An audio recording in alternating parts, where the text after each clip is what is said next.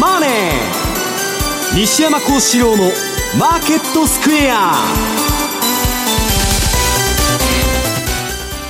こんにちは、西山幸四郎と。こんにちは、マネースクエア比嘉宏と。こんにちは、アシスタントの若林理香です。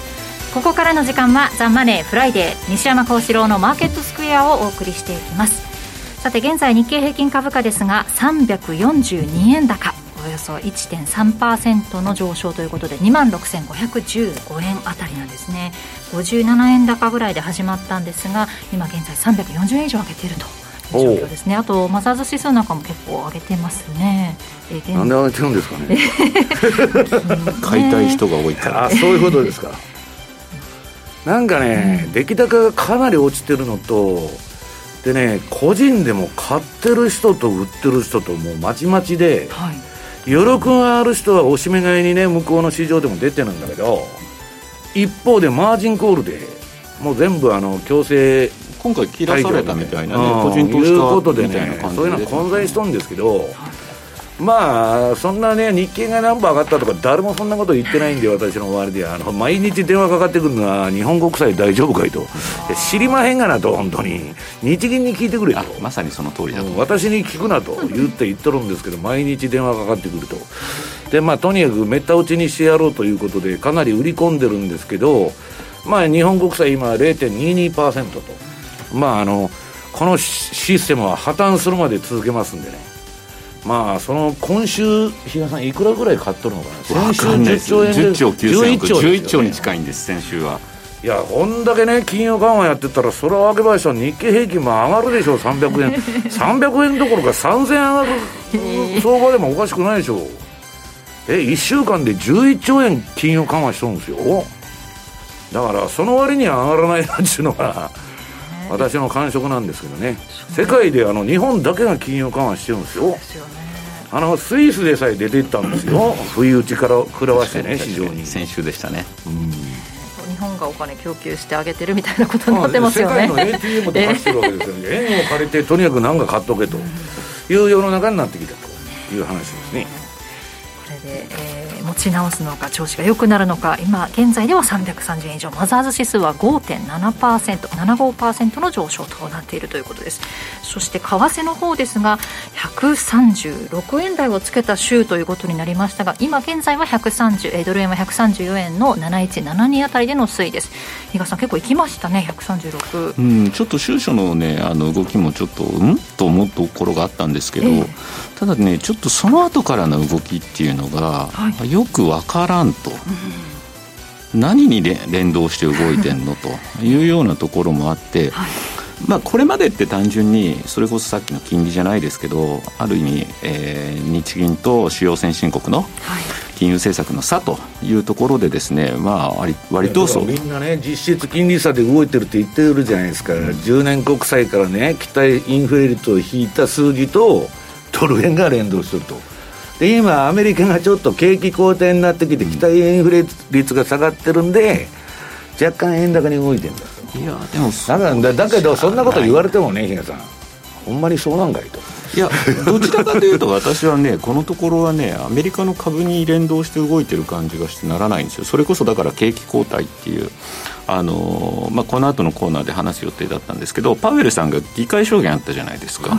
眠たい会見で、もうあれでもう景気後退やっぱ避けられないというような発言で、このところやっぱりそのワードとして広がりつつあるのがリセッションというワードだと思ってるんですね。というとなんですか、皆さん、その景気後退は避けられないから、これからアメリカは利下げに動くと。で株を上げとる。だってまだ CPI はでもそうな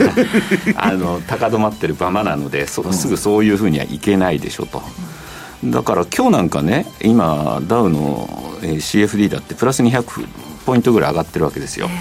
にもかかわらずアメリカの10年債利回りは 3.1 朝乗っけたのにもかかわらず今 3.08 台ですからね。そう考えると、それでまあ普通だったら、これまでだったら株が上がって、じゃあドル円いけいけっていう感じだったのが、ドル円は朝方135円台回復する場面ありましたけど、あれももう五等日による、もう本当に需要と供給の部分、それを過ぎたらまた134円台に入ってきてると、はい、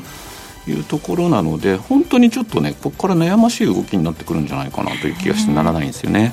140円もなんかすぐそこのような気もするんですけれども、そう簡単にいくのかという。だから逆に言うと、うん、昨日アメリカの10年債って 3% 近辺まで下がったじゃないですか、にもかかわらずあの時はドル円って確か上がってたんですよ、はい、その前の段階で、134円の20何銭っていうのはつけて、ね、はい、どちらかというと金利下がってるにもかかわらず、うん、今度ドル円は入浴時間上がってるっていう、うん、全くもってわけわかんないなと思って見てたんです、ね、気分次第でやってるんじゃないですかね。気分の問題ですよ。ただ少なからずまだ西山さんが言ってたヘッジファンドなんかちょっとまだちょっと仕掛けをしようとして手ぐすね引いて待ってるのかどうなのかななんていうふうに思うところもありましたけどね。だから日野さん、まあ、毎週10兆円買ってね、どこまでやれるんか見とるんじゃないんですか。その日本国債ね、うん、いや比嘉さんはね、いやこのままいったら発行済みの日本国債もなくなっちゃうんじゃないのって言ったら、どんどんね比嘉さん新発出しゃいいんだと、それしかもう方法ないでしょ。日銀買うもんがなくなると困るじゃないですか、ね、いつまで続けられるのかその追いかけ。いやだけどそれ史上最大のね人類史上金融緩和じゃないですか、うん、と日経平均は8万円ぐらいになってもおかしくないんだけど、それでだからいまいち上がってないなと。来年の任期満了まで持ちこたえられるのかどうなのかってことでしょうね。本当にね、そのあたりも含め今日伺っていこうと思います。この番組 YouTube でも同時配信しております。資料もご覧いただきながらお楽しみください。動画については番組ホームページをご覧ください。そして投資についての質問なども随時受付しておりますので、こちらもホームページのコメント欄からお願いします。ザ・マネーはリスナーの皆さんの投資を応援していきます。この後4時までお付き合いください。この番組はマネースクエアの提供でお送りします。お聞きの放送はラジオ日経です。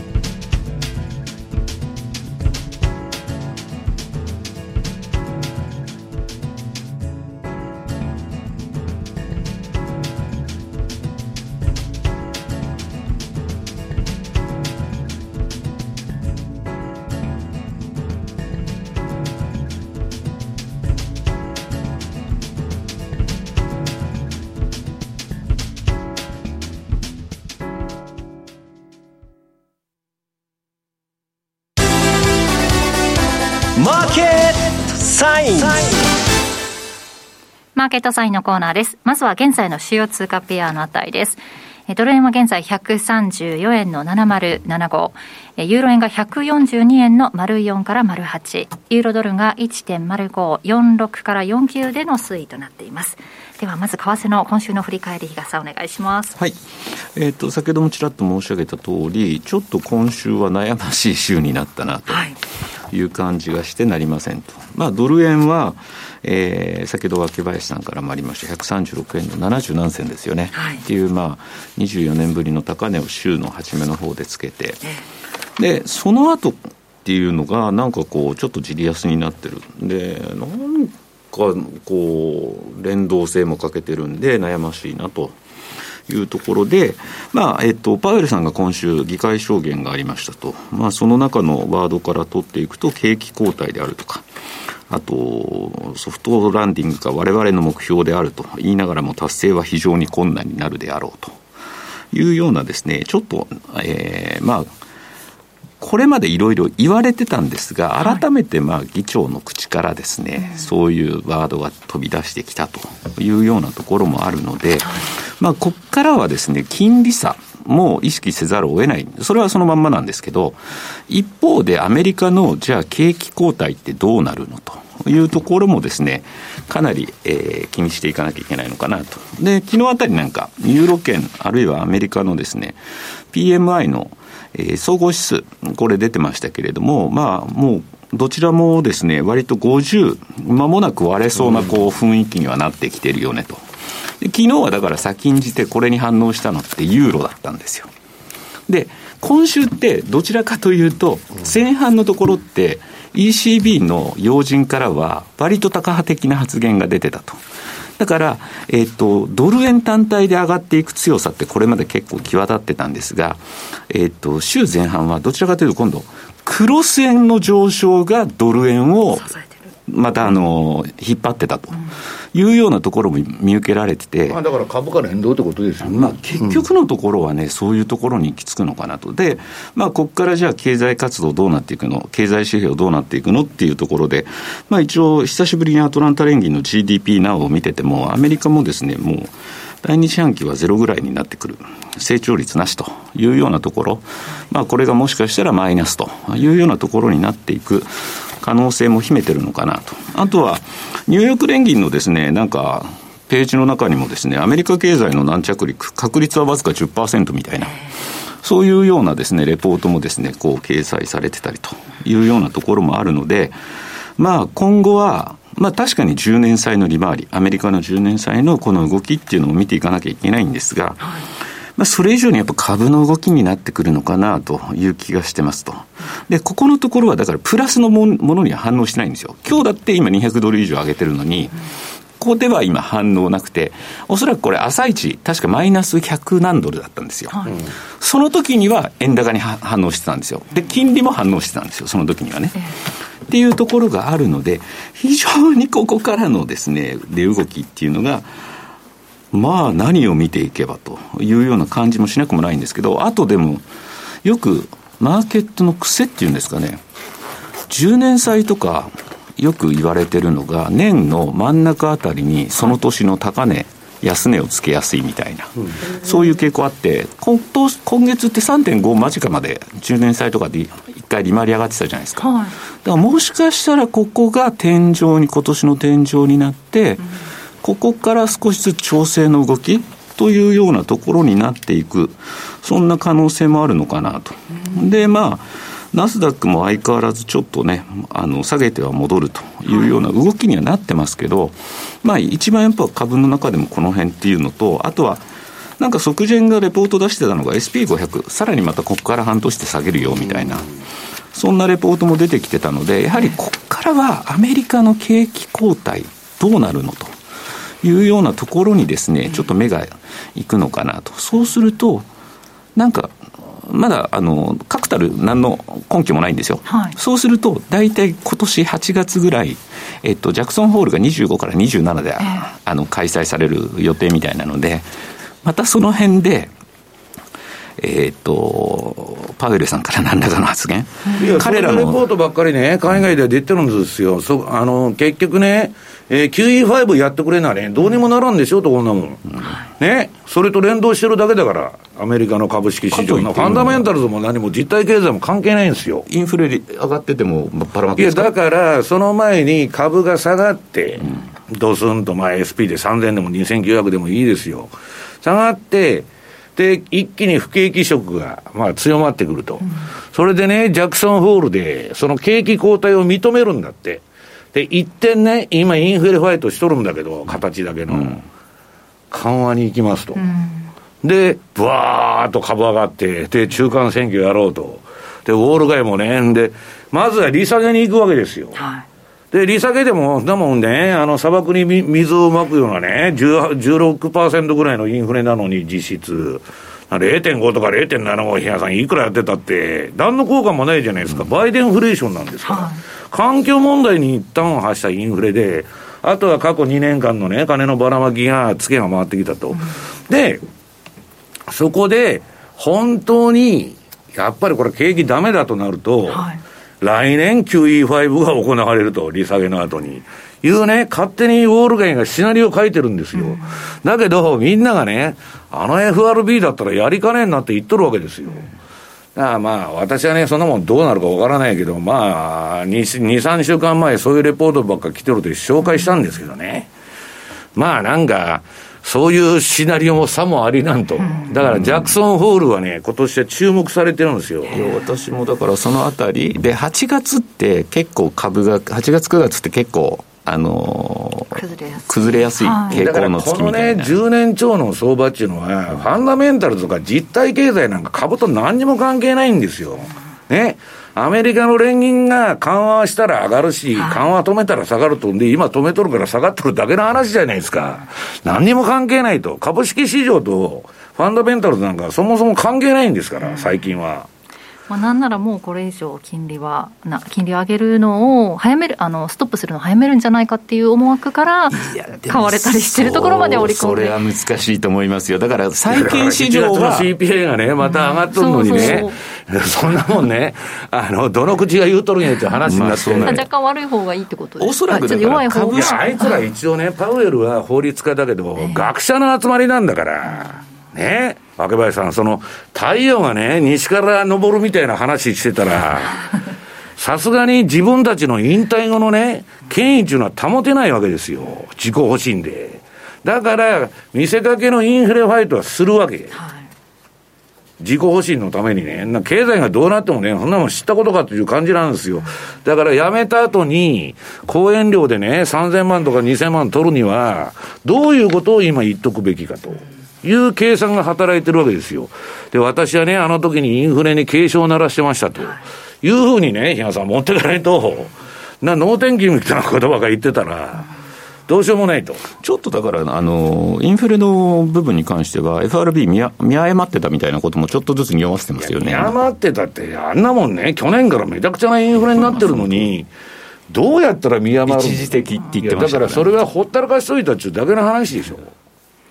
その8月あたりに株が崩れるそうなのであれば、為替の方もちょっと今までの今のポジションの巻き戻しということで、円売りから一旦は円高に振れる可能性はあるのかなという気はするし、おそらくだから市場間でまた見方が、この先の見方っていうのがちょっとバラバラになってきてるのかなと。だからそういう意味では債券市場にはこの先ちょっとやっぱりリセッションというものを意識しての金利低下というようなところになってるし、まあ、株はまだまだイケイケどんどんでいいんじゃないみたいになってて、まあ、どっちかが間違ってるのがいずれ分かってくるんじゃないかなっていう。日野さんが今ナスダックのチャート出してるけど、これ ADX も標準偏差も今ピークアウトしとるでしょ、ちょっと、典型的なレンジ相場のあやもとしじゃないですか、だからなんで300円上がったなんて議論してても何の意味もねえってことで、ただ調整しとるだけという話ですよね。はい、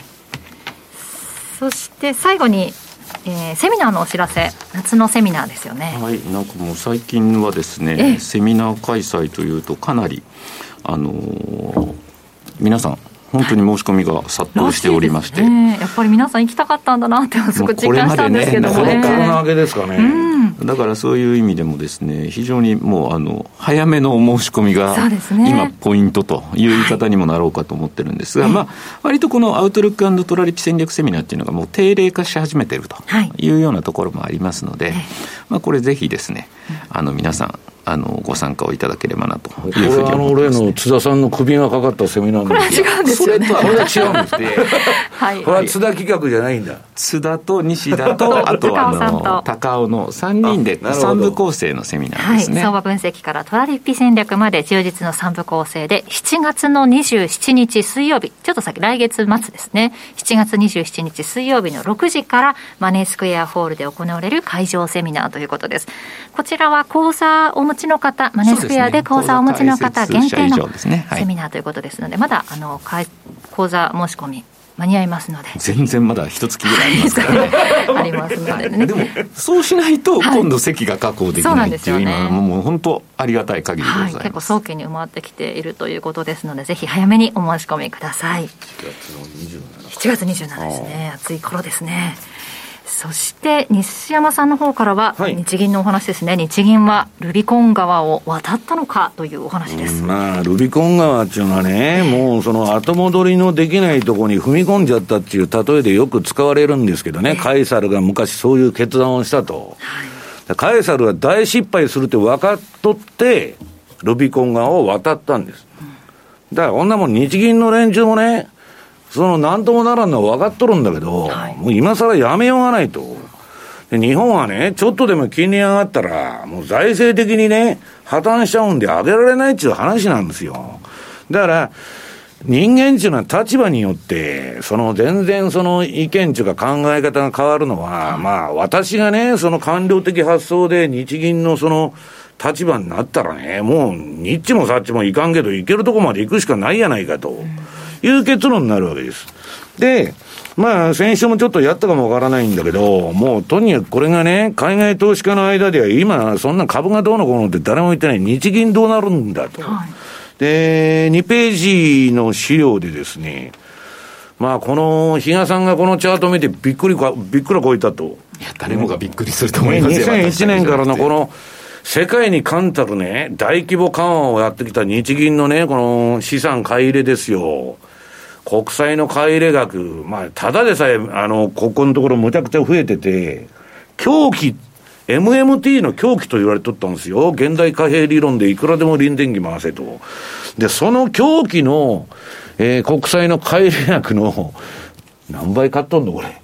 もう、これ週間単位の棒一本1週間なんですけどね。1週間刻みの。10兆9000億と。だってメモリーぶち抜いてますからね、ここの一つだこの週からいやおかしいだろうと、一体何やってるんですかとね。学校の先生は小学生から質問されるとね、若林さんこれ説明してくれやと、小学生そんな質問しないからいいけど答えられないでしょ。でこれから家庭科の授業で投資教育するんですよ、はい、ね、比嘉さんどうやって家庭科の先生は教えたらいいんですかね、教科書に載ってないことばっかりやっとるという話で、もう終わっとるなっていう話です。学問として経済学成り立ってこなくなるんじゃないですか。で、まあこれはね、国としてはインフレになると、この膨大な借金がね、1220兆円の縮小されてありがたいことなんだけど、まあ国民が困っちゃうとね、我々の預金を連帯保証人にしてインフレ政策でね、この現金すりまくって円をインフレにしてですね、購買力を落として、で要するに借金を帳消しにしようという運動ですから、はい、まあちょっとね、まあ国はどっち転んだって大したことないんですけど、国民が困っちゃうんだと。いやだからね、今ちょうどまた選挙も始まっちゃったんでね。今選挙ポスター貼ってますよね。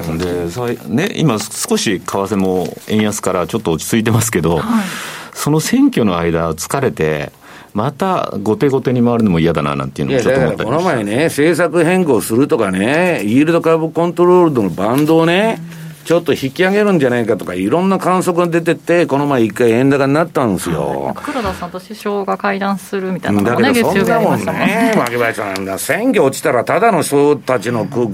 岸田さんからね何からね、選挙前に金融政策の方針なんかしてお前アホかって言われて首が飛ぶわけですよ。黒田さんはやるわけないじゃないですか。だから私が思ってるのは、参議院選挙が終わってから増税からね、この日銀のまあ政策変更から何からどんどん出てきてもおかしくないと。選挙前は何も出てこないんですよ。で、4ページ、4ページが、まあこれは私の友人の前田さんの、出している有料レポートですね、マーケットエッセンシャルから借りてきたんですけども、日銀の、含み益は含み損になっちゃったと。国債をね散々買いまくってたんだけど、でこんなもんね、比嘉さん 0.25 とか 0.3 とかそんなもんでこんな含み損とか言っとるんだけど、これから金利上がったらどうなるわけこれ。もっともっと膨れますね。だもんね、こんなことで大丈夫なのかよという気がするんです。で、まあ海外での見方はシビアでね、5ページ。日銀はルビコン川を渡ったかって書いてあるんですけど、ルビコン川越えに近づくと。要するにですね、発行済み国債のもう今 50% 超えたんですよ。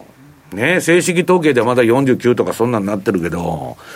そらね、国債自分で発行しといて自分でね、50% 持っとると。まあ財政ファイナンスとかマネタイズつってね、悪性インフレを招く危険性があるから、財政法でね、日本の法律で禁止しとるんですよ。なことね、セカンダリーから買ってんだと、直接発行して、麻雀のつもぎりじゃないけど、引き受けとるわけじゃないからつって、詭弁もいいとこじゃないですか。ね、パチンコ屋の景品の交換みたいな話でしょ。ワンクッション置いたら合法なんかいと、こういうことをねやってたら信任なんかないんですよ本当で。それでもですね、まあ日銀の怒りが爆発しましてですね、その海外の投機筋がまあバンバン日本国債を夜間取引になると売ってくるんで、ギザギザしてますよね。うん、で懲らしめてやると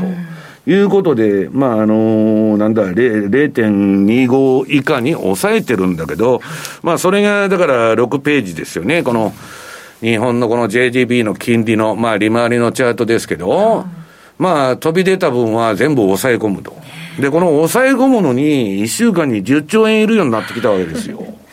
皆さんで世界中インフレがいってね、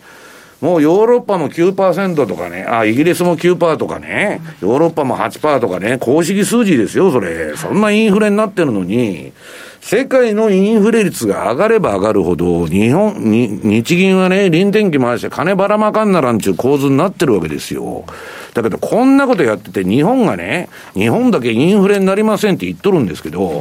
こんなグローバリゼーションのね、そうこんな情報もねインターネットでみんなが共有してるような世の中で、ガラパゴスみたいにね日本だけ独立して鎖国みたいなね政策ができるのかと。そら日野さん誰が考えてもねできないという結論になるじゃないですか。だから今ね欧米世界各国で結構デモとかも起こったりもしてるじゃないですか。いやデモをね、だからゼロ金利やめろとか預金金利つけろっつって日野さんもデモしてくれたらいいんですよ。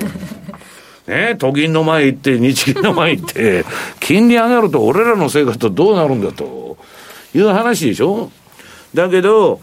まあ要するにですね、日本っていうのは歴史上まあブラジルとかもそうだけど革命っていうのはやったことがない。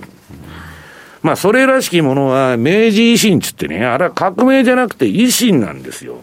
で明治維新っていうのはね、皆さん日本人がやったように思われてるんだけど、イギリスがやったんですから。あれファイナンスも全部つけてね、お膳立てしてイギリスが起こしたんですよ明治維新は。だから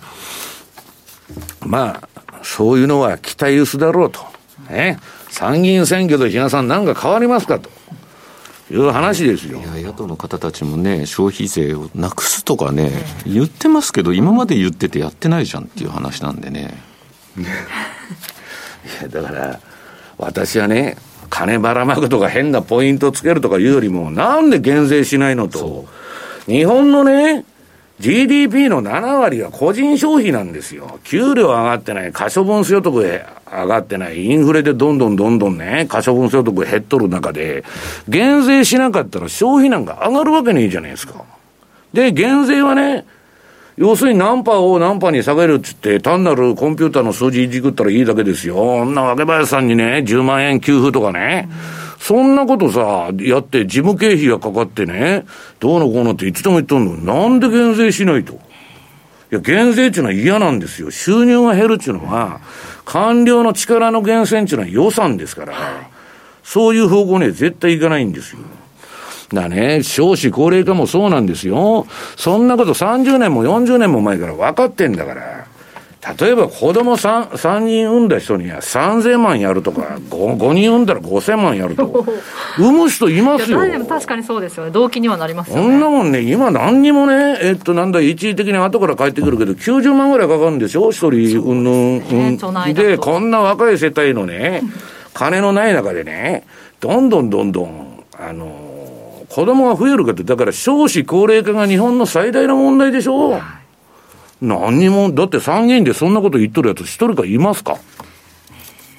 まあだからアホがやっとるんでしょうおそらく。でまあそれはいいんですけど、はい、まあ町田さんこの番組の後に町田さんが番組やってると思うんですけど、これ町田さんがね、はい、現代ビジネスに書いてたんだけど7ページ1ドル160円もあり得ると、いやそりゃそうでしょと。んで町田さんが言っとる結論はですね、は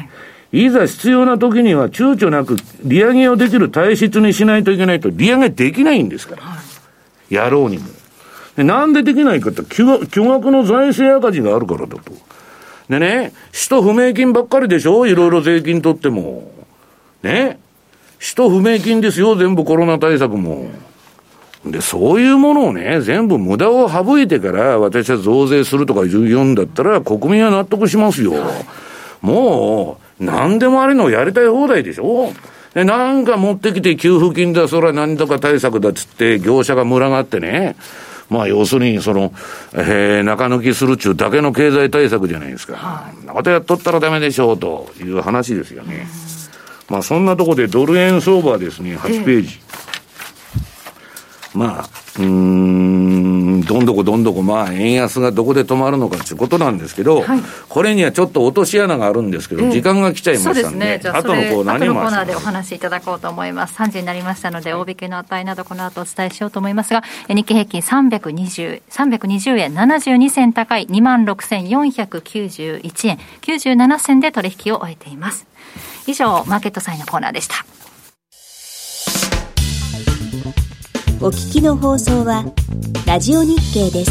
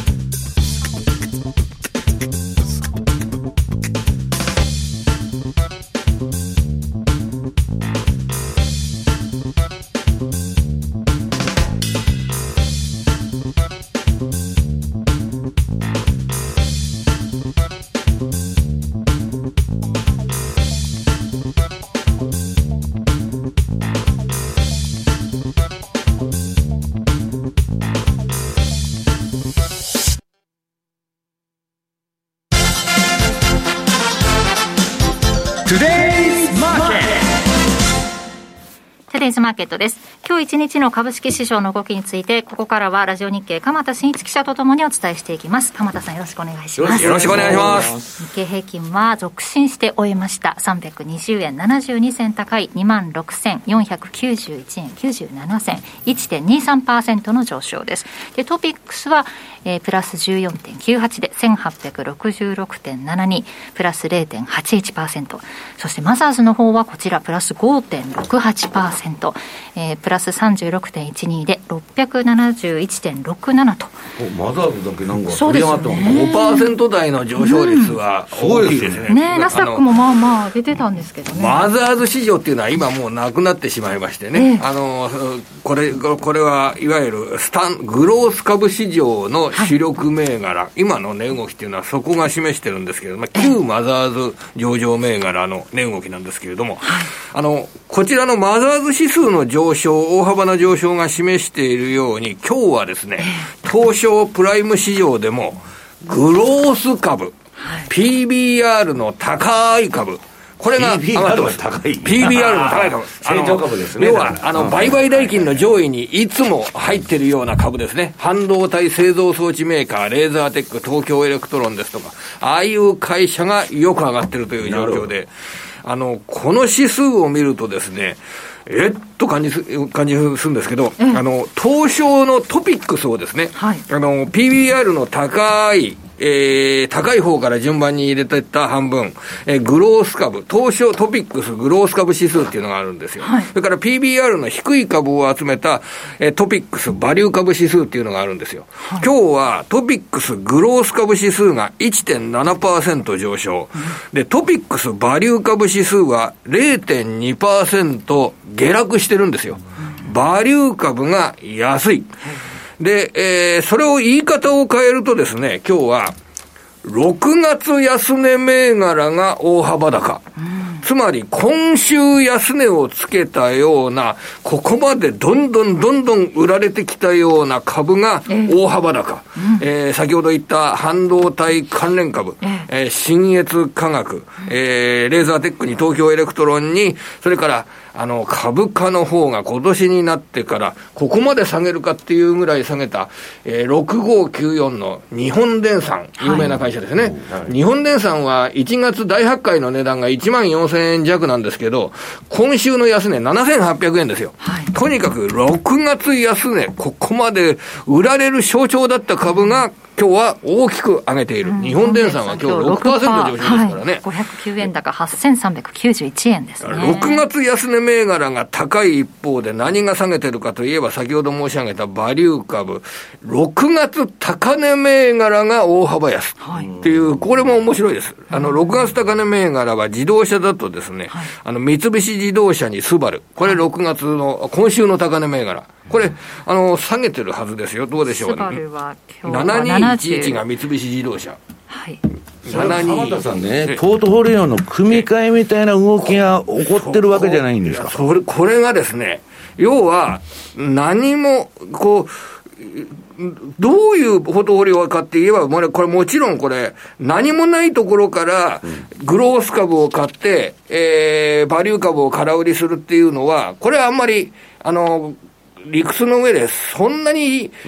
ないはずですよね、うん、やっぱりもともとあったポジションを解消するっていうふうに考えるのが一般的だと思うんですよね。そうするとアメリカの金利上昇で、その金利上昇を材料に取ったポジションとしてバリュー株の買いポジションとグロース株の売りポジション、こちらの解消というような考え方を解説としてはする人の方がこれは多いんじゃないですかね。何も株持ってない人がいきなり今日からグロース株の空売りポジションをグロース株の買いポジションとバリュー株の売りポジションを今日から取るっていうのはそんなに現実的じゃないように思いますね。売ってた人もね、買い戻しに動くとか、そこそこいいとこまでやったからと、はい、でアメリカもね、例えばエネルギーバンバンやっとったけど、そろそろ、その景気後退とか原油がちょっと落ちていきそうなんで、また原油株をリグって他のものに行くとかいう動きが出てるんですけど、そうですね、だからそういうこれ動きっていうのはやっぱり世界の中で投資家の考えとしては、一つの、筋の通ったっていうんでしょうかね、これが本格的なものなのか一時的なものなのかというのは、ここが分かるとですね、すごい株に勝てると思うんですよ。要はこれでグロース株が大底を打ったのかっていうようなこと、日本電産東京エレクトロンが大底を打ったのかということと、ナスダック総合指数が大底を打ったのかということと、結構話としては近い部分があるんですよね。だからナスダック100次第だと思うんですよね。ナスダック100っていうのは今日も先物で、やっぱりこの日本の動きを見ながら、今日はアメリカ株のとりあえず寄り付き、今晩のナスダックの寄り付きは高くなるはずですよ、だってこれ日本でこれだけグロース株が上げてるわけですから、金利低下を交換してってことですね。金利低下を交換するとともに金利低下の予想してっていう部分もあるんでしょうね、この先の、だからこの中っていうのは先ほど比嘉さんのお話の中でアメリカの長期金利に対する考え方ですとか示されてましたけれども、その金利の読み方とナスダック総合指数の方が大底を打ったのかどうかっていうようなことと、すごく大きな話としてこれから先もうマーケットの関心を誘うもんだと思います。さっきお話のあった三菱自動車は 8.6% の下落で42円安446円、スバルもマイナス寄与度7位ということで結構下げていますね。日経平均2円押し下げていますね。 2.89% の下落、なんかスバルはちょっと材料がこれね、もう確実にこれは業態じゃないと思います。業態、車の業態とかそういうこととは別の、まさに6月の買われた株だと思います。なるほど。今日は大幅に下げてる株で、三菱重工ですとか IHI ですとか、そういった会社も下げてるんですよ、要は防衛関連株として6月まで上げてきて6月に高値を取った株だから、6月高値銘柄が安いっていう形ですから特に自動車に大きな問題があるわけじゃないように思います。なるほど。だから買われたもんがとりあえず売られたのと、まさに6月高値銘柄が下げる。自動車だとどうですか、トヨタ自動車っていうのは7203ですけど下げてますかね。も下げてますね。キロードで6位でマイナス、トヨタとスバルは新型 EV の、鎌田さんがいい視点で言ってるんだけど、これがね、問題は一時的な動きなのか、あるいはガラッと市場の評価がね変わってね、これから成長株買うぞとリスクオンだっていう風になってるのかどうかっていうことですよね。だからそこはもうやはりポイントは金利の読み方になるんだろうと思います。あと金利の読み方ともう一つ言い方変えると、要は金融引き締め政策がこれから先の、今年の、7月から12月の間の FOMC でだいたい累計で 1.75%、4回の FOMC で上がるっていうような見方になってますけれども、その市場の見方に対して金融引き締めが予想以上になるのかならないのか、これ予想以上の引き上げピッチになるとまたグロース株は弱くなるはずなんですよ。そうですよね。で予想以下にとどまってもうそのぐらいの引き上げ幅は知ってたよという、そのような市場で考えられればグロース株っていうのはそんなに弱くならないはずなんですね。だからこれはもう今日の段階でここまでの、例えばここまでの中で見るとグロース株が買われる局面っていうのはところどころであったわけですよ。ところどころであったけれども、その後またナスダック総合指数は安値を更新する場面になって、そして長期金利、アメリカの長期金利は一番高い金利水準を抜き続けてきたっていうのがここまでの動きなんですね。6月の14日までの動きなんですよ。だけどこれがいつ金利が本当にピークをつけたのかどうかということと、ナスダックの大底っていうのはこれは重なる部分があるんじゃないですかね、これね。そのあたりじゃあアメリカの金利の動き、はい、もしくはインフレ動向なのかを見極めるための指標がここから出てきたりするのを注目しないといけないと思うんですけれども、そうですね、極論で言えばアメリカの消費者物価指数が7月8月9月っていうそっちの方でどんどん低下していけば、はい、これはもう金融引き締めのペースも緩んでくるわけですよね。極論で言えばっていうことですよ。インフレはもう頭打ちになったから、はい、金利はそれ以上上がらないだろうというふうになった方がいいってこと、じゃあ弱い指標が出てきた方がいいってことなんですよね。ちょっとはアメリカについてはですね、少し弱めの方がいいでしょうね。だ昨日発表されたS&P グローバルが発表したPMI についても、アメリカの製造業って4ポイントも低下してるんですよ、57あったのが52台になってるんですよ。52あってすごい大幅に低下してるんですよ。それで株価は結果的には金利低下の方を重視してナスダック総合指数が 1.6% 上昇してるわけですから、割に弱めの経済指標の方がアメリカについては求められてるってことですね。あとそのインフレに対応できているのかどうかっていう意味でも企業収益もちゃんと注目しとかなきゃいけないというお話なんとかされてましたけれども、そうですね、どちらかといえば景気全般があんまり良くない状況の中で自分の持っている株式の業績がいいというのが一番いいでしょうね、これはねそれが一番いいんですよいやだけどみんな鎌田さん、景気が悪かったら自分の持ってるのも下がってくるのが本当なんですそうなんです。だからそれは全般論として企業業績は強くて景気全般が悪ければいいんですけど、そういうことはありえないので、だから景気全般があんまり芳しくないっていう状況で金融引き締めがだいたい天井が見えるような状況の中で、でも自分の持っている株は業績が結構良くて、意外にこの会社は業績がいいということで、そして自分の持っている株は上がるという、それが一番やり方としてはいいでしょうね。指数に関わらず、その個別で見てみてってことですよね。そうですね。投資してる会社の業績が良ければ、投資してる株は上がるでしょうからね。それは。そのあたりを見極める指標、何か来週の予定の中でありますでしょうか。来週はですね、5月締めの日本の企業決算、島村、婦人服の島村、婦人服だけじゃないですけどね、あと J フロント百貨店、高島屋百貨店、ニトリ、家具チェーン、これがこのあたり企業決算ですよ。日本のインフレはアメリカと比べると、今日発表された消費者物価指数なんて 2% 台の前半ですからね。これはもう世界と比べると今の段階だとインフレが抑制されているっていう状況の中で、日本の小売業がただ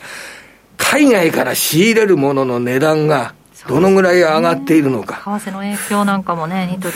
それで国民の最終消費、現場にいる方々がどのぐらい強いと思っているのか、いや意味合いのある決算内容、日本の小売業の決算内容になるんじゃないですか。これはできればですね、強い内容になって、企業価値、日本の企業価値が良くなるっていう方向性になった方がいいですね。百貨店なんかを期待したいですよね、インバウンドが。週末には日銀の短観などもありますし、日本の場合は強めの企業業績の方が求められます。そうか。で、アメリカは金融引き締めがそんなに進まないようにブレーキがややかかった、ブレーキの効いたような景況指標の方がいい。だから不景気だとね中銀が金融緩和やってくれるんだから、はい、そっちのウォール街もみんないいって言っとんですよ、はい、好景気なんかいらんと、ほら弱くなってんじゃないか、ね、QE さえバンバンやってくれたら上がるやないかとコロナでもね金ばらまいたから不景気でもね鎌田さん株上がってんだから、はいはい、不景気の方がどちらかというと、うん、まあいいということなんでしょうね。信用相場っていうのはやっぱり強烈だっていうことが今回のコロナの問題でも、もう株で分かったわけですからね、うん、だから金融政策と株価の関連性っていうのはこれ強いわけですよね、うん、だから金融引き締めペースっていうのが緩和されるっていうような状況になってくると、一服するような状況になると株はフレンドリー、うんで投資する会社の利益が増えた方がいいので、だから日本で投資している日本株についてはアメリカ経済が悪くなっても業績が上がって利益が上がって配当が増えた方がいいという、うん、虫のいい話かもしれませんけどね。そうですよね。だから自分の持ってる株の業績は良くなった方がいい。ご自身の持っている株の業績に注目してください。はい、だからもうこうやって決算を見ながら、はい、ね、やっぱり良くなる企業っていうのはどういう企業なのかっていうのは調べるのはすごく大事なことだと思います。ですね。今お話のあった日銀短観、6月の日銀短観はもう来週7月なんですね、金曜日7月1日に発表される。で、あと6月の ISM、 アメリカ ISM 製造業景況感指数もこの金曜日に発表されると、はい、できれば日銀短観はかなり強く、はい、ISM はブレーキが上がる。それも都合的な話、希望みたいな。こっちの方がいいです。これがやっぱり日本株に投資する上ではこっちの方がいいです。あ、日本株投資する上で、ね、そうは言っても日銀短観、日銀とね現場のギャップを感じる数字に出てくれた方が本当はまた。日銀も考え直すきっかけになるんじゃないかなと思うんですが、それは日銀も今政策を行ってますからねそれは関連性はあるでしょうね。ということで来週もそのあたり注目してみてください、はい、ここまで鎌田記者でした。ありがとうございました、はい、ありがとうございました。ではここで、改めて指標大引けの値をお伝えしておきます。日経平均は続伸320円72銭高い 26,491 円97銭で終えました、そして売買代金なども固まったようですのでお伝えします。売買高は12億4447万株、プライム全体ですね。そして売買代金は2兆9584億8300万円、もう少しで3兆円というところでしたね。そして値上がり銘柄数は1336銘柄、全体の 72.6%、 値下がり銘柄数は446銘柄、全体の 24.2%、 変わらずが56銘柄でした。そして商品の値です。直近の東京金先物は 1kg あたり 1g7873 円、マイナス107円でマイナス 1.34%、そして直近の東京原油先物1キロリットルあたり 76,840 円、こちらもマイナス 2,360 円でマイナス 2.97% ということになっています。さあではここからはアメリカ市場の見方について西山さん伺っていきます、はい、さっきの、まあ、ちょっとドル円の話を後に回しますんでね、はい、アメリカ市場の話ということで資料の12ページですね、はい、まあバイデンさん不人気でお前のせいだと、はい、まあ、ガソリンスタンドの前にねいつでもシールが貼ってあるような世の中になっとるんですけど、はい、これをですね、まあ、一時的に連邦ガソリン税を免除しようということで、はい、これは大統領令ではできないんですよ。議会の承認がいるんだけど、こんなもんやってもね、無駄だっちゅう話が、まあ、民主党内にも共和党内にもあって、はい、まあ結構揉めとるっちゅう話なんですね。まあ力があればバンと通せるんでしょうけど、まあダメだというようなか、うん。観測で、なんだっけ、まあ日本もね、ガソリンどんどん上がってますけど、はい、まあこれがね、まあ実質同税なんですよ。うん、アメリカは車社会ですから、皆さん、ガソリン代が上がるっていうのは増税と一緒なんですよ。で、そのガソリン代が上がっとるのはですね、プーチンが悪いんだと、あいつが全部悪いと、世の中のインフレのね 100% はプーチンのせいだっつって、このバイデンもですねイエレンも言っとるわけですよ。だけどお前のせいだろうってみんなが言ってるわけで、アメリカ人、まあ、たった 11% ですね、オンリー11% のアメリカ人が、テレビ見て、ああ、やっぱりプーチンのせいでインフレになってるのかと、まあ、情弱の人は思ってんだけど、まあ、9割ぐらいの人はですね、これはバイデンの政策のせいだと、あいつがグリーンフレーションを起こしてるからだとね、環境がどうのこうのとかわけのわからんことばっかり言ってですね、全然環境に役立ってない政策ばっかりやっとるわけですよ、実際にはね。で、それでインフレだけ起こってるというのが、まあ、この人の政策の結論なんですね。まあだからこの調整いくと、比嘉さんどう、中間選挙はまあどうなるのか知らないけど、残り2年間がね、結局ねじれになるとね、またレームダック化しちゃうんで、そういう中でね、13ページ、まあこれもねバイデンの流れにまあ連なる話ではツイートしといたんですけどね、昨日シカゴがもう非常に治安が悪くなっちゃって。シカゴってね、はい、アメリカで言ったら若林さん大阪なんだよ。東京がニューヨークで、はい、でニューヨークの人間冷たいって言われてるのよ、まあ、あれアメリカ人に言わすとアメリカじゃねえとニューヨークは、で、まあ、シカゴ行くといきなり田舎になったような感覚になるわけ、はい、でテキサスまで行っちゃうと日本人とか行くとエイリアンが来たみたいなね、白人しかいねえからいう感覚になるんだけど、このシカゴっていうのはねすごいフレンドリーな街で、はい、もうねタクシー乗るでしょと、まあ黒人の運転手とかねめちゃくちゃ喋りかけてくるわけよ、もううるさいほどわーわーわー、お前どっから来たんだとかわーわーわー言って、すんげえフレンドリーな街だった。まあ昔から犯罪もありましたよ、そら暴れとるやついくらでもいますけど、ところがねカマラ・ハリスのしょうもないあれでね、法律が通って、リベラル全体主義なんですね。今、アメリカはリベラルだと、とにかく我々はね、人々の権利を尊重するんだっつって。で、そういう流れの中でできた法律が、10万円以下の、要するに物を盗むのは微罪だと、まあ万引きですよ、いわゆる。どんどんやってくださいと。いうカマラ・ハリスがあれで、で今黒人のね女性のその市長がなんだLG なんとかの関連の人がなってるんだけど、この人は環境問題に金使うんで、警察の数を半分にしようと、で環境に回すんだとその金を、で自分ね25人ぐらいボディーガード作ってるんですよ警察から。頭おかしいでしょ、言ってることとやってることが全然違うじゃねえかと。自分の身は守りますけど市民はどうなってもいいのかと。そういう中でさすがにね犯罪が多すぎると、こんなとこに行ったらね下ゼルの社員なんてねみんな年収何千万のやつばっかなんだから狙われるだろうと、会社から出てきても。で下ゼルがねまあ引っ越すということで、まあ、シカゴのラサール街から出て行ってね、まあ、マイアミに行くんだと。マイアミになんかビル買って建てるとか、僕はどこ行くのか知らないけど、それはまあツイートしといたんですけど、ブリックケルアベニューと、マイアミはあったかいし、まあそっちの方がいいんじゃないかと、このご時世じゃね。いうようなことで、かなりね、アメリカの治安は悪くなってると。今週のアメリカ株がすごいと思ったのは、これ日経新聞に載った記事なんですけど、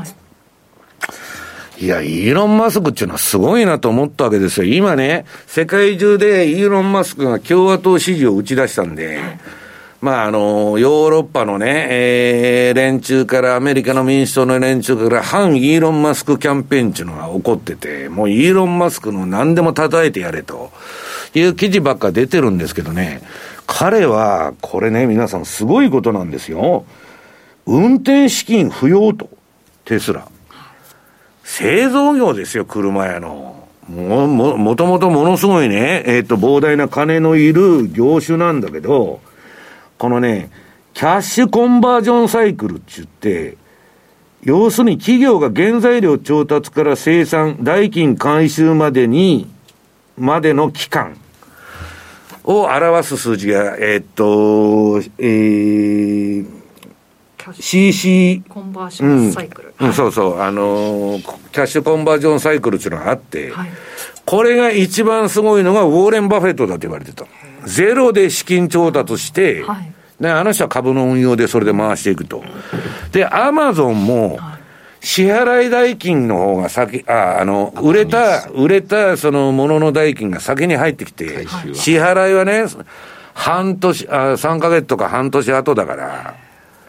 いつでも手元にいくら赤字企業でも、ボンボン手元のキャッシュフローあるわけ。だからアマゾンは赤字でも、ずーっと創業から赤字だったんだけど、いくらでも設備投資もできるし、やっていけた。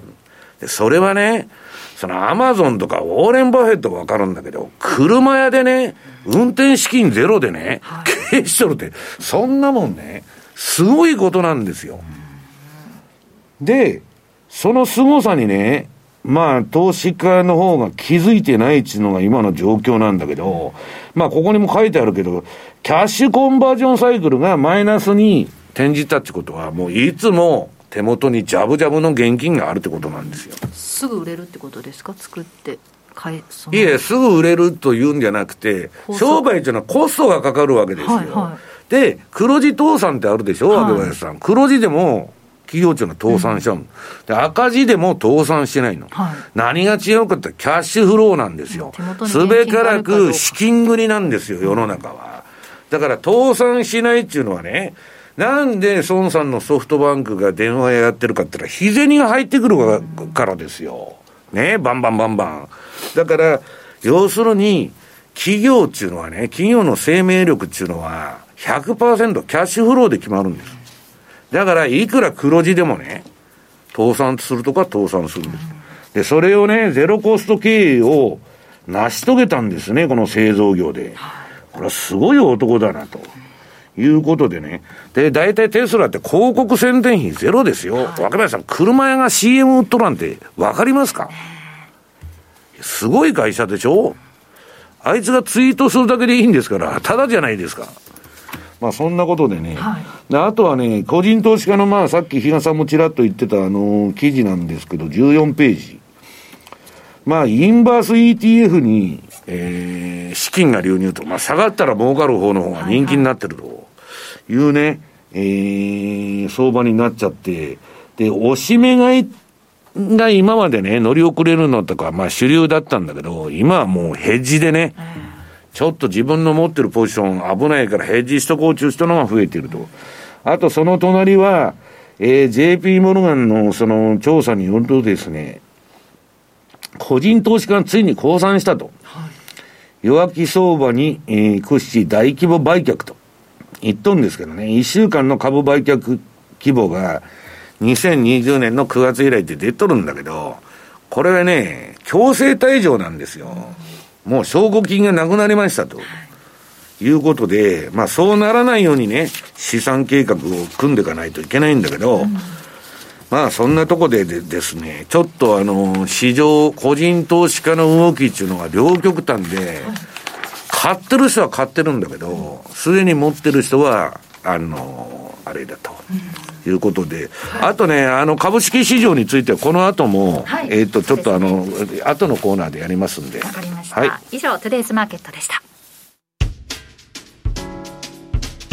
お聞きの放送はラジオ日経です。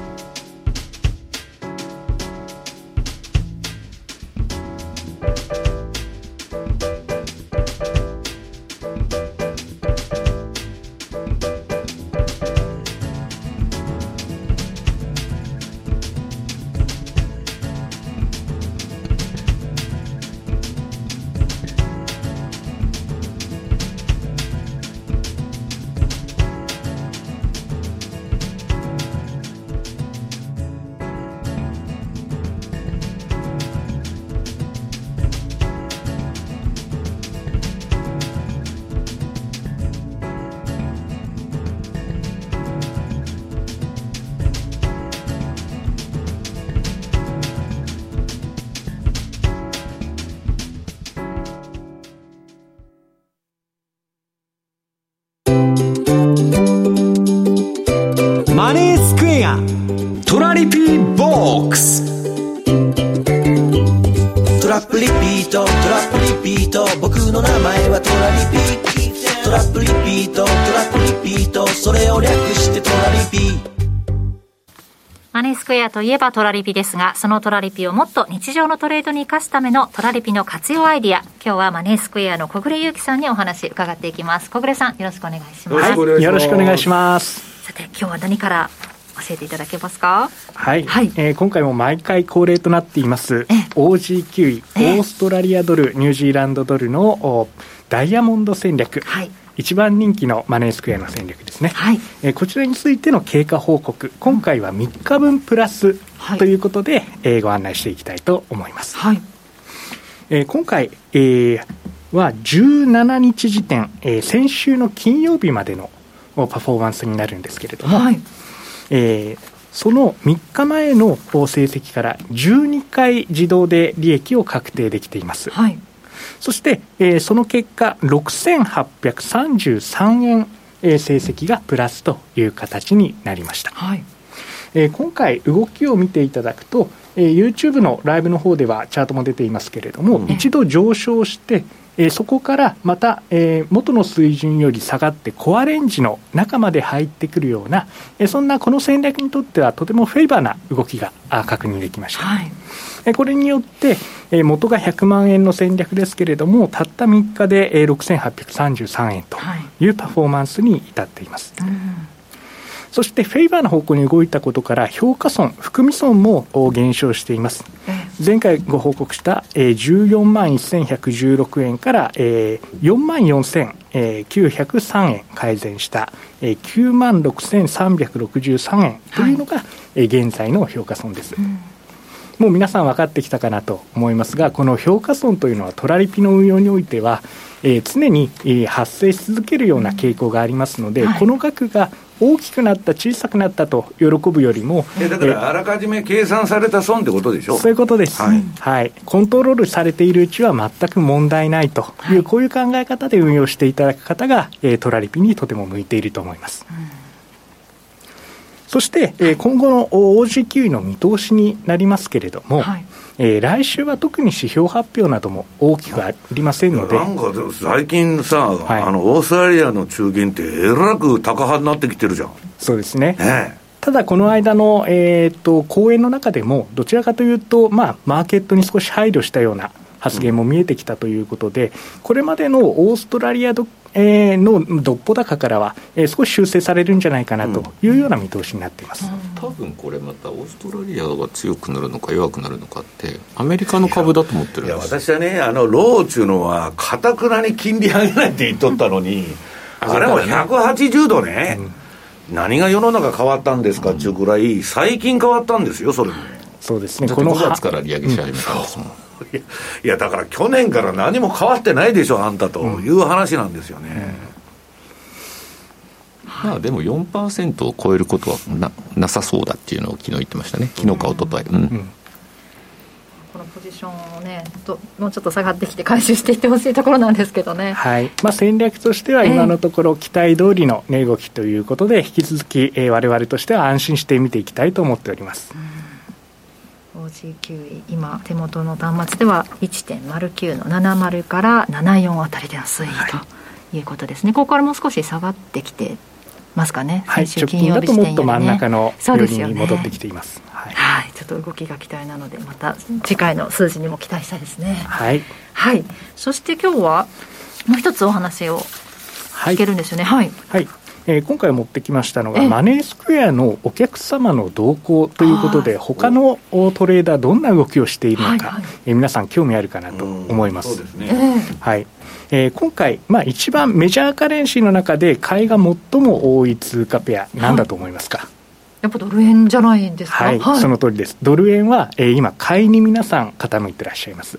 そうですよね、はい、で、ここは、まあ、皆さんあんまり、疑問ないかと思うんですが、はい、これが意外かもしれません、はい、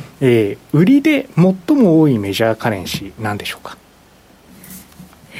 何を売るべきか、はい、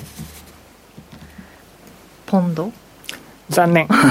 欧州通貨というところでは同じなんですけれども、実はユーロ円が売りポジションということで、メジャーカレンシーの中では最大はユーロの売りになっています。皆さんユーロ円を売ってるんですか？はい、でこれ特徴的なのがですね、トラリピでユーロ円の売りを仕掛けて、はい、でドル円では、回転売買というよりはロングポジションを取って、はい、中長期で、値幅を取っていこうという、こういう戦略を取られている方が比較的多くいらっしゃいます。へー、これなんでユーロ円なのかと言いますと、はい、実はユーロ円で例えば、今のレートを挟む140円から145円の5円の幅に売りトラリピを仕掛けた場合、はい、10円ぐらい上の150円までロスカットに耐えられるようにしようと、こういう設定を100万円で入れた場合、直近1ヶ月のバックテスト回しますと、これで10万円ぐらい1ヶ月で、10万円ぐらい100万円で取れてしまうと、はい、こういうかなりハイパフォーマンスが狙えるのが今ユーロ円なんです。ただやっぱり円安方向怖いよねというお声も非常に多くて、そこに蓋をするような形でドル円のロングを持って、そこで評価損を蓋をして相殺しているような、そんな運用をされている方が多いようです。ユーロも利上げ方向に傾いてきた。マネースクエアのお客さんはね、ラガールドだからダメだろうとユーロは西山さんのレポートなんか読んでる方はいやいやそんなことはないんですけど私は関係ないと思うんですけど、それはまあね、あそこもね、まあアメリカと全然変わらんインフレなんですよ、はい、で今頃になってね、まあ、利上げするって言っとったかと思ったら、最近聞いとったらね、またヘナヘナなってきてるので、ブンデスバンクだけ昨日ね、ちょっと後手に回ってはいけないんだとか言っとるんですけど、何を今頃言っとるんだっちゅう話で、なんかね、とにかく世間的なイメージで言うと、スイス中銀っていうのはね、はい、まあ投資家に不意打ちを食らわすね、とんでもねえ野郎だと。でラガルドさんと黒田さんは、まあもう何でもええわと今の現状維持が一番いいんだと、いうような目でね、投資家から見られちゃって、はい、まあだからそこら辺がまあ、どうなのかなと思うんですけどね。テクニカルリセッションの可能性もあるとかっていう、そんな話も出てますよね。そこを懸念されてるってことなんですかね。いやだからアメリカみたいなことを言ってるんですよ、去年のインフレは一時的だと、はい、ヨーロッパはね、まあ、だけど一時的なんですかねという話なんですよね。インフレの深刻度でいうとね、同じかそれ以上だとは思うんですけれども、それ以上の気がしますよ。そうですよね。だってウクライナとロシアって地政学リスクボロに食らってるんですよ。でね、何を言っとるんだろうこの人たちというね、アメリカの方がよっぽどねマシじゃないかよという気がするんですけど、だってそのドンパチやってるね、片方から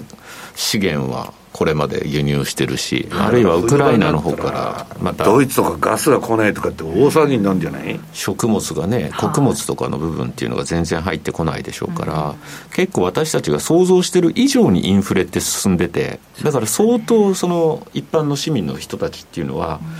不満が高まってる。だからこそ今またテロじゃないデモのようなですね。失礼しました。デモの方にもやってると、で給料上がんないでしょ。で住むところも上がってる。だから全然もうこれまでとの生活が変わってるというのを実感してるんでしょうね。このそのユーロ円の売りのトラリピ戦略っていうのもあるホームページにもあるんですか？いえ。今言ったような、やはりリスクが大きいので一般向けにはこれは公開していませんが、はい、今のようなドル円の買いとセットでやりましょうということで、3ミリオンクラブの一部のお客様向けに限定でご紹介しております。ちょっと結構経験のある方、そうですね、ちょっとレベルの高い方向けですけれども、ハイパフォーマンスが狙えるトラリピとしてもセットで考えるならば一つの選択肢かもしれません。なるほど。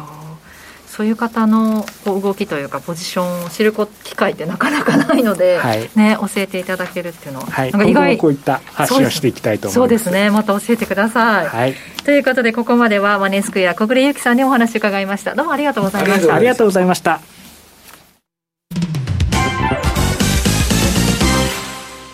マネースクエア。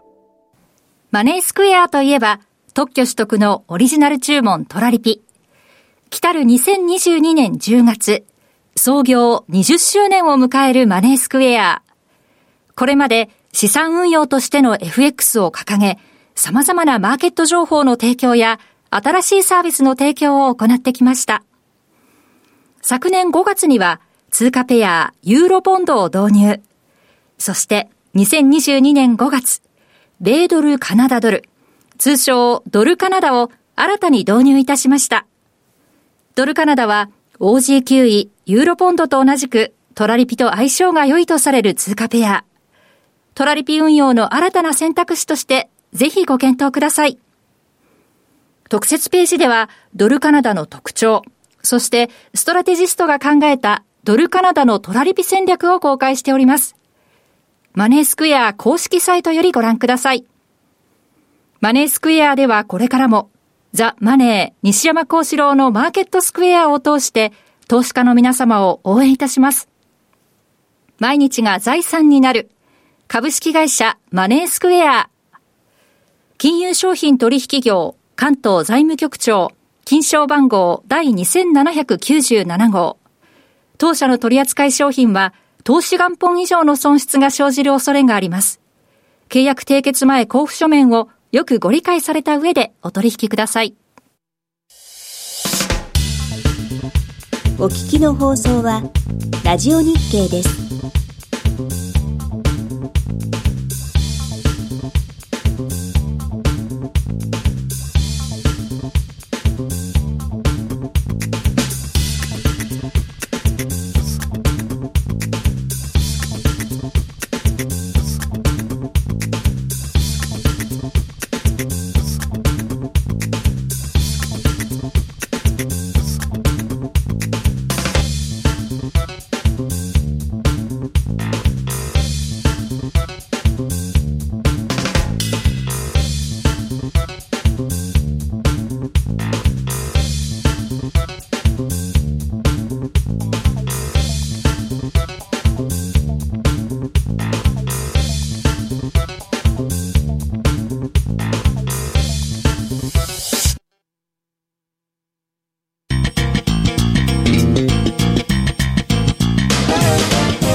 西山孝四郎のマーケットスクエア。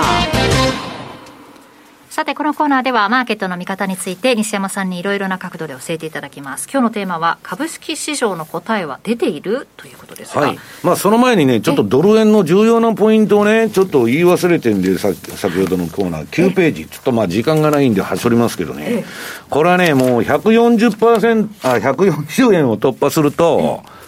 日銀はもう政策変更せざるを得ないだろうと。要するに今のね、イールドカーブのね、10年国債の 0.25% なんか無理だと思う。だって1週間に11兆も買わなね、抑えられんようなもん、やめるだろうっていう観測なんですよ。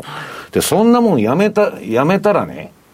あるいは最初は政策ちょっといじくるだけかもわからないけど、これは比嘉さん、短期的にはすごい円高と、金利上昇が襲ってくるわけですよ。私はもうそういうふうにねちょっと偏った見方はやめとく、こ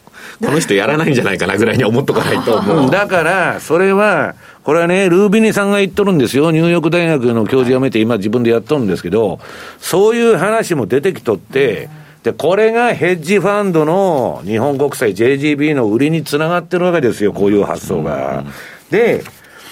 みんなね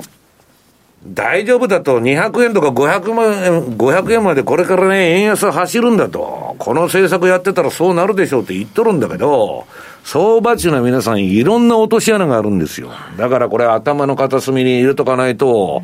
ね、私のとこに黒田さんはいつ辞任するんですかとか、そんな電話がバンバンかかってくるんですよ外人から。なんだっつったらレポートにそう書いてあるとかね。で次は中曽さんちゅう話なんですけど、最近本出しましたんでね、なことも知りませんといろいろ聞いてくるわけですよ。これは政策の変更っちゅうのは劇的に儲かるんですよ、そのファンドの売り屋からしたら短期間で。だから手ぐすに引いて回っとるちゅう状況には間違いないと。で何もこの人がその来年の4月まで任期全うしようと思って野良くらいやったらね、政策の変化もなくもっと円安が走るちゅうだけの話だから、国家管理相場ですから、国の政策が変わったらもう景色が一変するちゅうことを皆さん考えないといけないと。で10ページまあ、この日本国債売りのね、ペースがすごいと、外人の。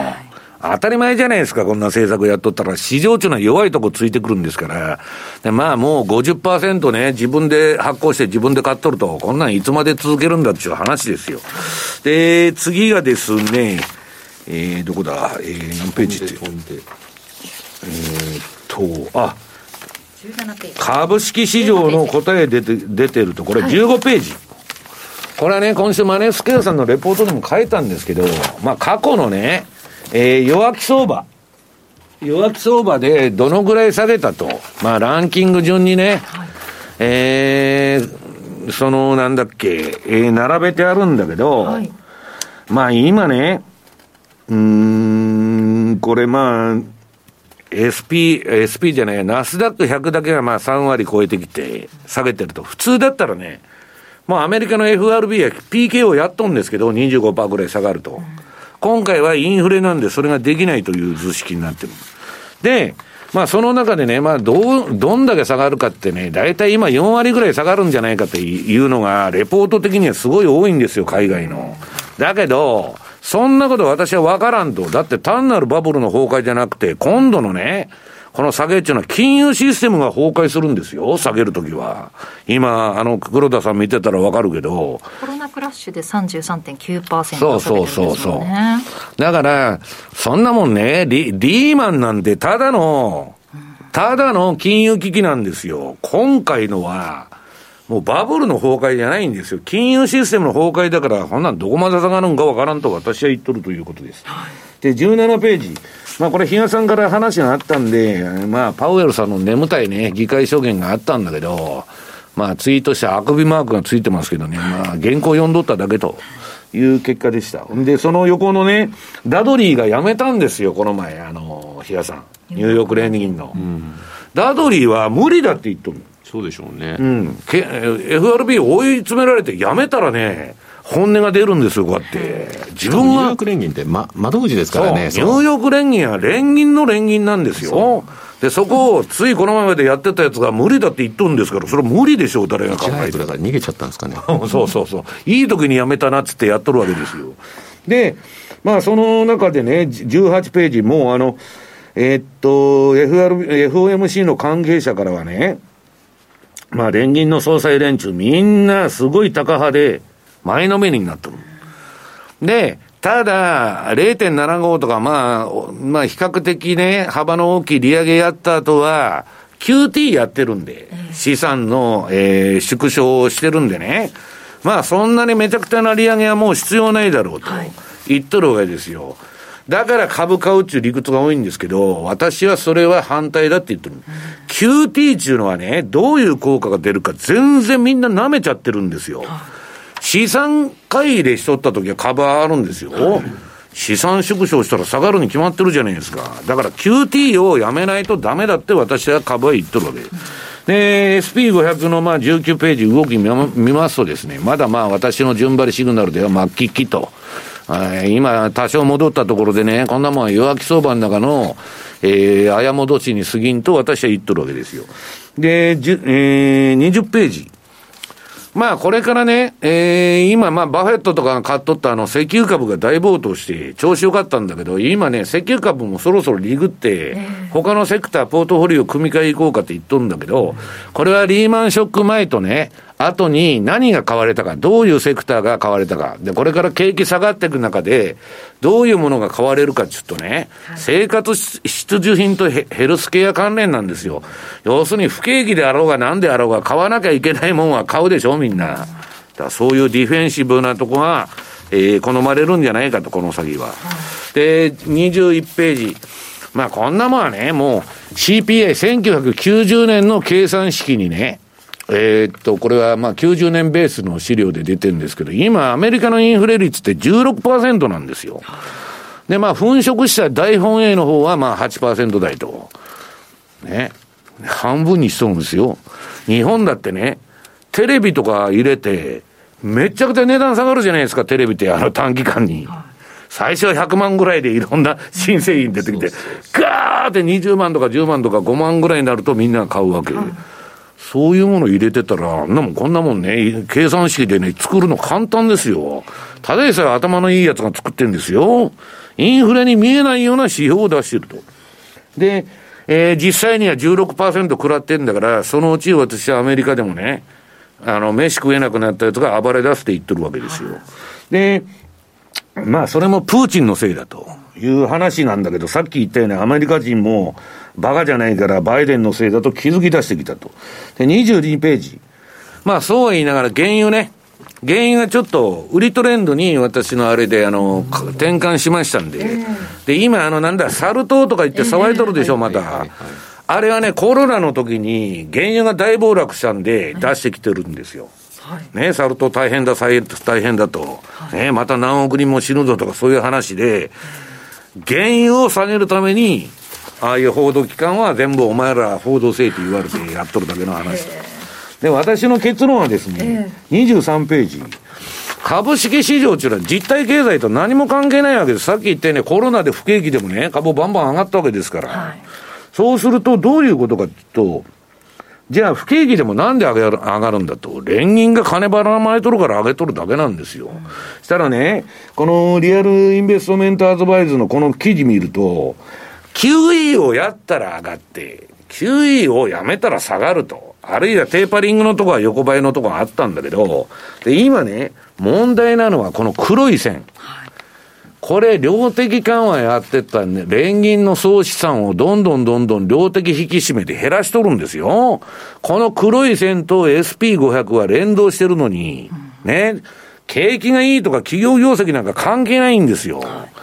金ばらまいたから上がる。金ばらまくのをやめたら下がるという社会主義経済で今我々はやってるわけですから、リーマンショック以降。そうすると、この連銀のね、QT っていうのが終わらない限りは、株っていうのは極めて上値は重いと思っといた方がいいんですよ。だから、まあその横はダリオンが出てきて発言してんだけど、連邦債務と負債が非常に高く、政府赤字のために増加すると予想され、FRB も QT で政府債務を売却しているため、民間信用の伸びは縮小し、経済を弱体化させる可能性が高いって、まあ当たり前の話なんですよ。だから、株をやる上でね、私は米株運用の答えは出てると、まあ米株運用どころか世界の株式運用しとるやつが今みんな何見とるかって言ったら、この QT が終わって QE5 を待っとるわけですよ。はい、で QE5 やるのにね、比嘉さん、今インフレの中 QE5 なんかやるわけないじゃん。だけど相場っていうのは一晩明けるのコロッと変わって大暴落しましたと、誰もが QE5 納得するわけ。インフレであろうが何やるでは対策打てと、それで相場が底を打つんじゃないかという話なんですよ。だから大きな次の会合は QE5 だと。インフレでそんなことできるんですかって今みんな言っとんだけど、やるんですよ、下がったら。だからまあジャクソンホールあたりでね、ちょっと言うこと変えてくるんじゃないかと言われてるのが今の現状でございます。はい、以上 FX マーケットスクエアでした。お聞きの放送はラジオ日経です。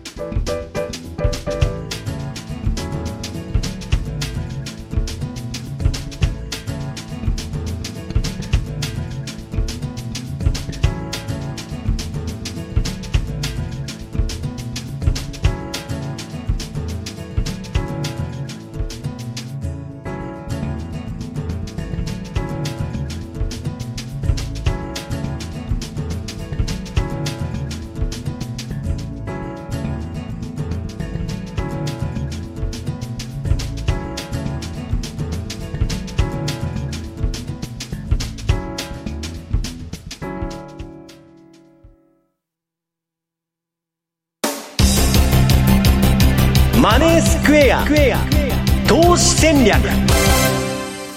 さて来週に向けての投資戦略を伺っていきます。比嘉さん、どの通貨ペア注目しましょう。はい、比嘉というとこれまでカナダ円のイメージが強かったと思うんですけど、カナダ推しですね。ちょっとまだカナダ円で見た場合はちょっと私100円割れからというのを先週か、はい、お話ししてたと思って、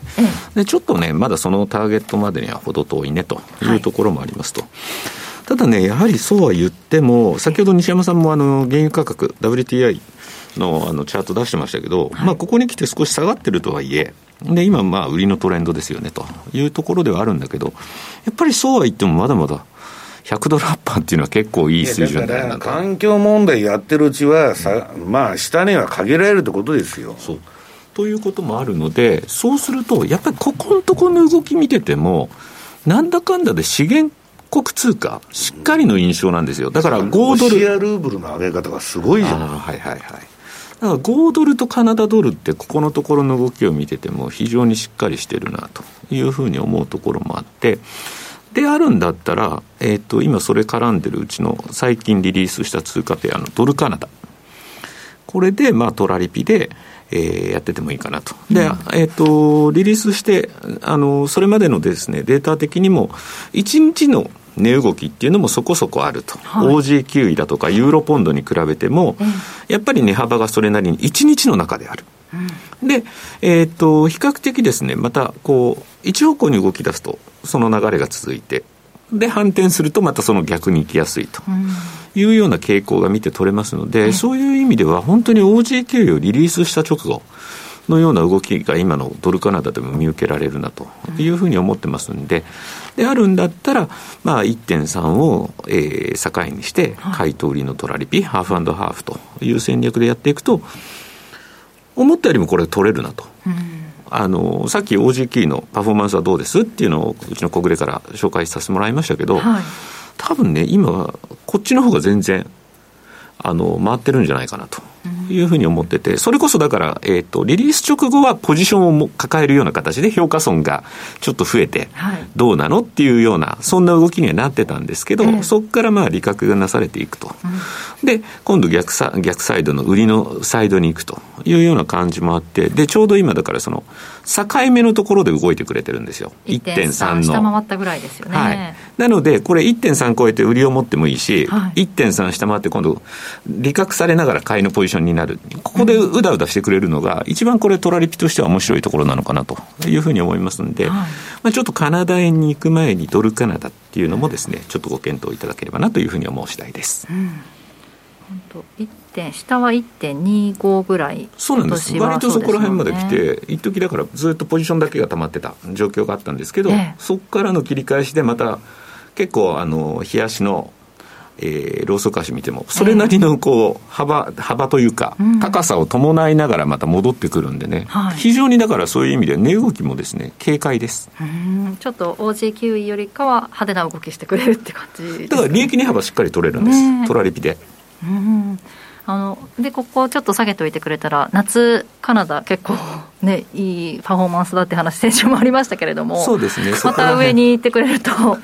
そこら辺をしっかりですねダブルで狙いに行けたらななんていうふうにも思ったりもしてるんですよね。だから今はドルカナダでちょっと